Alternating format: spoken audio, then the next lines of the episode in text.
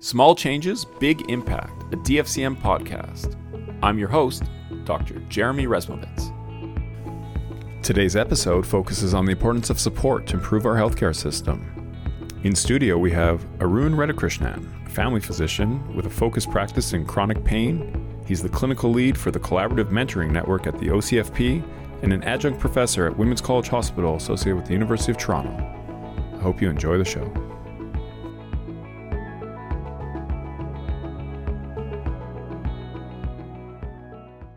Thanks for coming.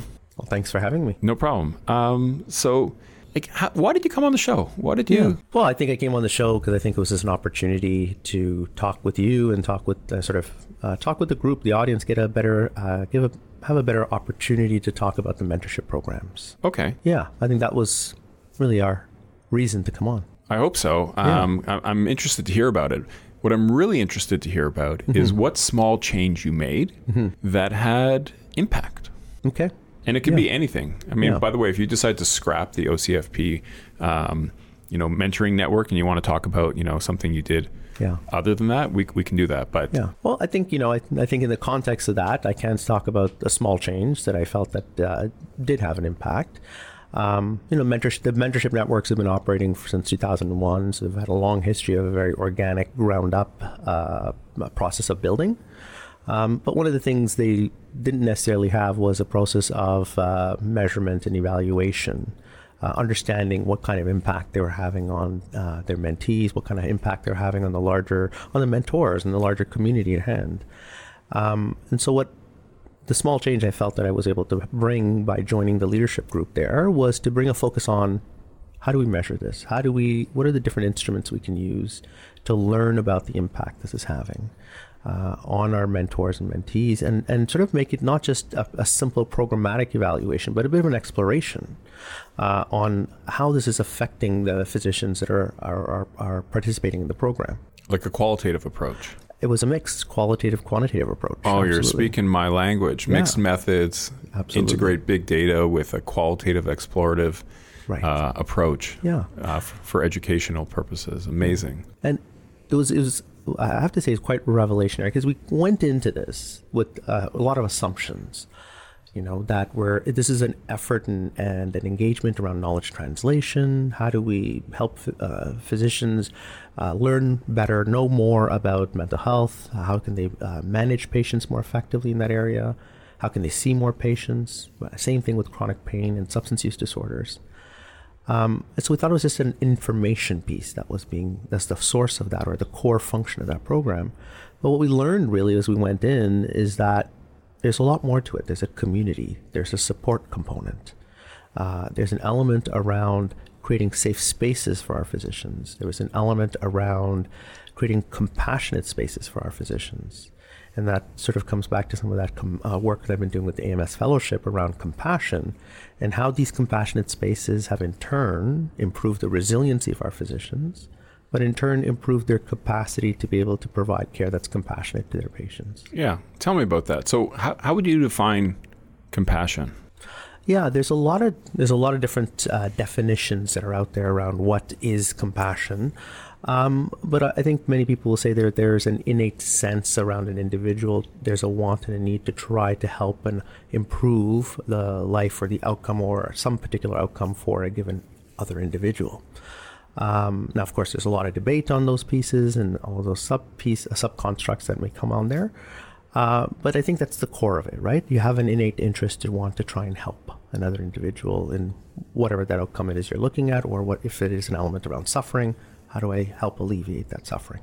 Amazing. So I have this theory, mm-hmm. um, and I, I, speak to patients all day about this, mm-hmm. and we talk about surviving versus thriving. Right. And I find it really difficult how we expect people who are surviving right.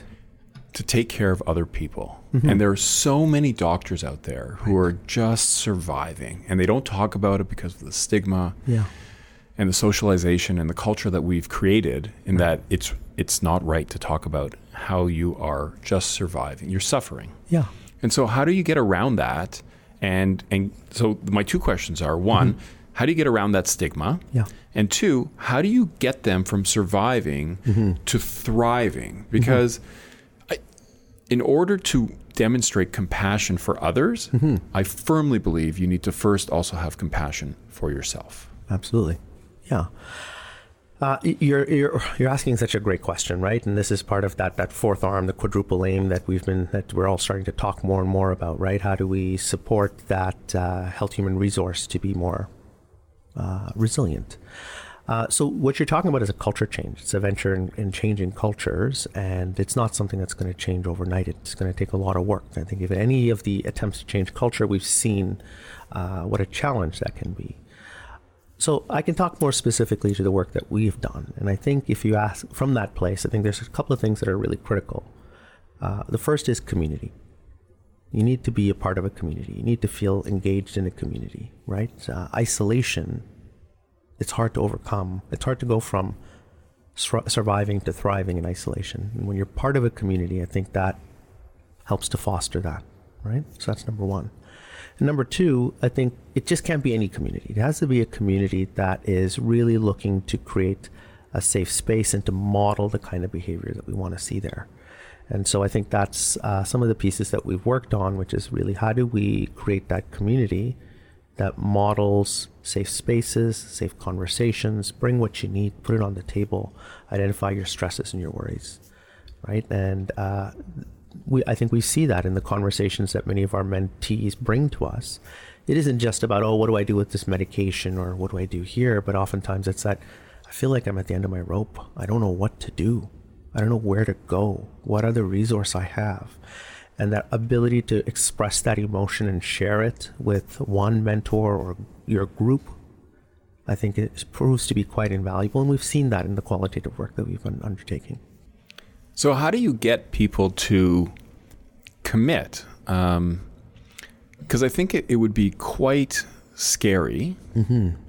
to tell somebody who you've never met before, oh, by the way, this is your mentor. And now I want you to tell them all your deepest dark secrets. Yes. Um, yeah. And, and, and, and reveal, you know, be vulnerable. Right. And so I'm curious how you create the actual application for anybody who's listening who um, who wants to be able to create this community, the sense of community, who mm-hmm. wants to be able to create the the safe space. And and we'll touch on safe space and yeah. we'll talk after. But I'm I'm just curious, how do you get because there's an inertia Absolutely. that you need to overcome. Right. So how do you do that? You know, and that inertia, I think, in part is that I think that our colleagues are just so overwhelmed. There's so much going on, right? How do you process all of that, and where do you go? So I think the way we've approached this is trying to uh, come to where clinicians are, reach out to them in the areas that they are already saying we have struggles, right? So maybe that's in clinical areas. So, so, you know what we've seen in some of the work that we've done, in some of the um, uh, surveys, is identifying what are the clinical challenges that many people are facing, and a lot of that focuses around mental health, uh, substance use disorders, chronic pain. Uh, and uh, palliative and end of life care discussions. These are some of the real clinical challenges that clinicians are facing, or families family docs are facing. And so we reach out to them in those venues. So you've got a clinical challenge this is causing you pro- uh, difficulties.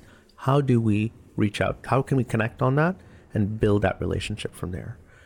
But then some for others, it's not about the clinical challenge; it's about practice challenges, right? How do I start a practice, or how do I get a locum, or how do I thrive in a rural community, right? And for them, we, again, we have networks that are more focused on that engagement around the practice challenges that they face. So meet them, meet the physicians where they are what are the problems they're facing that are immediately present in their life?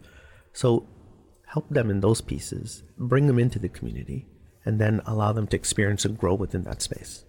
Okay, so how's it working? Well, you know, so these networks have been operational. Again, going back, the Collaborative Mental Health Network, which is the original one, was launched in 2001. Um, so that's been operational now for 18 years. And the, med- uh, the Medical Mentoring for Addictions and Pain launched in 2007 and we launched the uh, other other five networks, uh, which have been uh, palliative end of life care, medical assistance in dying, early years in practice, rural medicine, and leadership in primary care.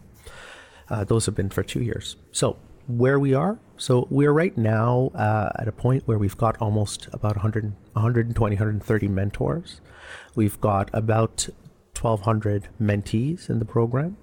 Um, so we're, we've been growing uh, quite substantially uh, over the last few years. We've um, you know we've had um, uh, funding that's come from the Ministry of Health in recognition of the work that's been done and recognizing that this is uh, an important programs that can help improve primary care capacity, quality of care that's being delivered, as well as meeting that quadruple aim. So we've been able to receive funding from that end. Uh, when we do evaluations, we hear from our, our membership their satisfaction with the program, but also, you know, the, the impact in terms of the care that they're delivering for their patients, uh, their feelings of increased confidence and feelings and sense of security around the types of challenges that they're facing. And they feel more able to meet those challenges. Uh, so we're hearing a lot of positive stories from our members as well. And just in the last year, we were, for, you know, based on all the work that we've done in the evaluations, we were fortunate enough to uh, be nominated and win uh, an international award, the Ted Freedman Award for Educational Innovation. Um, so that was a great honor. So things have been going quite well in terms of trying to build these programs, expand them. Uh, and really, what our goal here is to try and bring as many family physicians as we can into the fold uh, to experience this and to build these communities. And so maybe you've touched on this, or maybe I'm just unclear, but what was the impetus for this change? Like, what what started all of this? Well, I think it was a recognition um, that family physicians were struggling with mental health back in 2001. That this was a pain point, so to uh, uh, to put it in, in, in one way. Um, that a lot of family doctors are feeling very uncertain on how to manage uh, complexity in these clinical areas. Um, and and so in response to that, and in response to I think a larger societal need that we needed to be able to increase primary care capacity to manage uh, mental health, that was the impetus. That was the primary impetus. But I think as we went along, sort of these very unexpected pieces came along around compassion, safe spaces, and resilience. Okay, so I don't know if you can answer this, and I hope you really can, but but why? Why is there so much uncertainty? Because mm-hmm. you know, you speak to the older generation who's been practicing for 40 years mm-hmm. and they said, "I don't know what your problem is. I did a rotating internship for a year and then I opened up my shingle and I went yeah. from there." Yeah. So why all this uncertainty? What's going on? Well, I think the uncertainty is about increased complexity right? Uh, and I think so. We had a uh, last year at our annual conference, where Ross Upshur came in and spoke about complexity, um, and it was a wonderful talk that really kind of surfaced how, with our exponentially growing medical knowledge uh, and the number of guidelines that have come out and the number amount of care pathways and standards that are there, that's a lot for, for even for one condition. If you get one condition that you have to manage and you have to consult one guideline or two guidelines and a standard, that's a lot to process for one. Now imagine we are now adding in two conditions or three conditions. And there's oftentimes a comorbidity or a concurrent disorder that goes along with many of these con- uh, sort of complex conditions. And the complexity, the number of guidelines, the number of standards and drug interactions, it just exponentially increases. So therein is perhaps an answer to why complexity is so much more now. But the reality is that we're facing more of it, and it isn't about to go away or suddenly get easier. So, do you have a um, mentoring network for managing guidelines? Not yet. Not yet. But maybe that's one we could look at. I don't know about that. I, I think you just put that in the mental health um, category. So, so um, what are the metrics that you're using then to to measure whether or not you've been successful? Great question. So, I think you know, the best way to answer that is our metrics have been qualitative and quantitative. They have been mainly around uh, what are the report of our clinicians. So, what are they finding? What are they identifying uh, as changes around uh, their knowledge, their competence, um, their confidence, uh, which then translates in the next part that we measure is what are they doing in terms of their behavior? So, are they seeing more patients? Are they seeing more complex patients? Are they referring less often? Are they supporting their colleagues?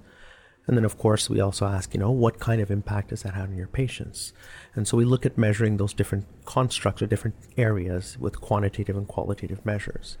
So that's our current measurement piece, but we are looking at larger measurement pieces that are really looking at health admin data to start to understand, you know, what is that uh, uh, outside, um, more objective, quote unquote, uh, data around change in behavior. So I'd be interested. So when you talk about patients, and that's what I mean, we look at QI, we look at uh, Edwards W. Edwards Deming, we look at the IHI, we look at, you know, mm-hmm, like mm-hmm. you mentioned, the quadruple aim, and we look at the impact mm-hmm. uh, on patients, right? The patient experience. So, what what are the metrics specifically that you're looking at for patients, and how do we improve the patient experience mm-hmm. as providers? Like, how mm-hmm. would being part of the mentoring network mm-hmm. improve. Um, the patient experience? Yeah. I mean, I think you can talk about a number of things. We can talk about accessibility right? So access to care. So can you access care where you live? Are you having to wait extraordinary periods of time because your clinician feels that they can't help you, they can't manage you at this point, and they want and they necessarily have to refer you. So a great example we have of uh, an anecdote or story from one of our members is that you know they work in a rural, remote area. Uh, they had a patient suffering with chronic pain. They weren't quite sure. They didn't have the knowledge base and the comfort to be able to manage them. They had him on a wait list, which was four years to be seen. Um, but by joining the mentorship groups, talking to their mentors, they felt more comfortable to communicate, to meet, to work with that patient, and then be able to deliver care where they lived in that remote sector uh, and not wait four years to be seen by the, the pain clinic, wherever that was. So, those kind of things, those kind of metrics around accessibility, I think are important from a patient side. Um, we want to see, of course, uh, what we also want to see is the type of interactions that clinicians and, and, the patients are having. So, can we change? Can we shift that needle in that conversation? Are we able to? Are our clinicians able to better engage with patients? Have those important conversations with their patients that really lend to continuity, um, rather than it sort of being very abrupt, sort of piecemeal, segmented uh, meetings around these different clinical care issues that they may have. Um, so those are the some of the metrics we want to see. But of course, I think we'd love to expand into areas around uh, patient satisfaction, about the types of interactions that they're having. Are they finding their relationship with their clinicians changed? Uh, by helping equip our clinicians to better understand how to engage with, for example, substance use disorder patients. So, whether it's opiate use disorder, alcohol use disorder, can we change the type of interactions they're having? Does it become less confrontational? Right? Does it become more uh, more collegial? How what's happening there? So I think those are other important measures that we want to see because especially when we talk to some of our patients in the substance use disorder area, we, we hear that an important part of them, an important important part of their success and rehabilitation, is having a primary care provider that they can depend on and they can go to and they know is going to be there to support them. And if we can support, if we can help those primary care providers achieve that and to be that support for them, I think that's a really good metric. Yeah, I really like that metric. It's a it's a common metric that we, I don't think we measure enough, which mm-hmm. is um, do you feel supported? Yeah. You know, do you feel cared for? Do you feel supported? Yeah. And uh, how often do we ask the patient experience? You know, do you feel cared for? And you hope that they're all going to say 100% yes, I feel cared for. How often are we asking our faculty, do you feel cared for and supported? Right. Both important questions. I think we have to ask those of both groups and I, you know, I think that's one of the pieces that I think with, that's coming out of this compassion work is that to have more compassion, to have more compassionate uh, care for, available for our patients, we have to have that compassionate spaces for our clinicians. We have to pay attention to both. Yeah. Um, so how do you create um, a safe space? So I think when we, so when we're talking about creating those safe spaces, uh, it's about how we engage with people, right? So when someone's asking a question, making sure we're responding in a timely fashion, making sure the types of responses are appreciative of the, ask, the question being asked, not belittling or at any point in time ever sort of criticizing that a lack of knowledge or a lack of understanding or uh, those those are not ways that we want to create those safe spaces, right? Uh, so always sort of that very positive reinforcement, uh, rap- rapidity with re- responses to people. Uh, and making sure that when we're framing our answers, that uh, as we're talking to our mentees, that we frame the answers that are relevant to the work and the spaces that they're in, right? Uh, so you have you have to you have to sort of make sure that you understand where they are, where they're working, understand their context, uh, and so part of creating that safe spaces is in the mentors that we choose. Uh, and so we're not necessarily, again, uh, all of our mentors aren't based in ivory towers or tertiary care centers or academic centers, but actually finding mentors out in the community that don't work very far away from our mentees. So they really understand what that space is and the challenges that they're facing. So, you know, understanding, uh, quick responses, and making sure that there's a lot of positive reinforcement in the conversations that are taking place. So then, how do you go from a, a safe space to a brave space? Interesting. Have you ever been encountered a brave space? And I ask you this because I've been doing a lot of work on Okay. creating brave spaces, All right. which is different from the safe space. Mm-hmm. Mm-hmm. Um, I find that a safe space is really hard to guarantee Right. because I don't know what's going to trigger you. Mm-hmm. Mm-hmm. Whereas a brave space is quite actionable because I can, I can guarantee that I will support you 100%. Right. You know what you're talking about? You're preaching um, amazing work here, which is support. Right. We can support. It's something that is actionable. We can fully support each other, Yes. And yet we we see it every day where people just do not support each other. Yep. So how can we create that? Like, how do you know that you've got the safe space and you move on to the brave space where you're like, oh, you know what? I, I feel safe enough where I can take risks, where I can start, you know, taking a chance and actually treating that patient on my own so that I can improve accessibility. Um, how, how can I um, feel brave enough where I have that not only the, the content expertise now, but I feel like I'm going to advocate, I'm going to lead, I'm going to collaborate. How do you get people into the brave space? That's wow. That's a great question. Um, I think the brave space is an outgrowth of the safe space.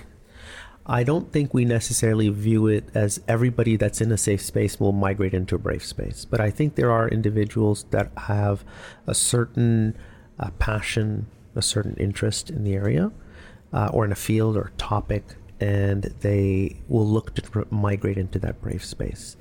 Uh, and I think what ultimately moves them, or potentially moves them into that brave space, is having those role models right? Having people that they can model themselves after to look how can how to sort of get into that space around advocacy, um, sort of really being a champion, really taking risks or not not just risk but risks from their confidence side of things, right? I feel confidence. I'm going to take that chance. So, for example, uh, yeah, I'm ready to start prescribing or start doing a buprenorphine naloxone induction. I'm ready for that right? I'm going to take that jump. So moving from that safe to that brave, I think in part, not everyone will make that transition, but I think you got to have a good set of role models. So you got to have a good set of mentors who believe in your community, who are committed and bought into your community, uh, and are willing to really help lead those individuals into those brave spaces. Um, and that's and it comes back to that that deep sense of community and community attachment and commitment. Okay, so crazy question. Yeah. Where can one find a mentor? uh, well, you know, technically we're supposed to be able to find mentors everywhere, right? That, that's true. Uh, in all sorts of places. And there's so many organizations that look at mentorship in so many different ways. Um, you know, from our end and our mentorship networks, uh, you if you're looking for that mentorship, you know, Ontario College of Family Physicians has their website and they have uh, a page devoted to the collaborative mentoring networks, which then gives you information and really sort of a, a fairly seamless um, uh, access to mentors in any of these networks. So, as a family physician, you can join any one of these networks uh, at your discretion, and you fill in your survey, and off you go. You get connected to a mentor that's locally that's co-located with you, and usually more than one. It's often two or three. So that's one way you can find mentors in our mentorship network, and I think it's uh, probably one of the more easy ways to be able to connect it to a mentor.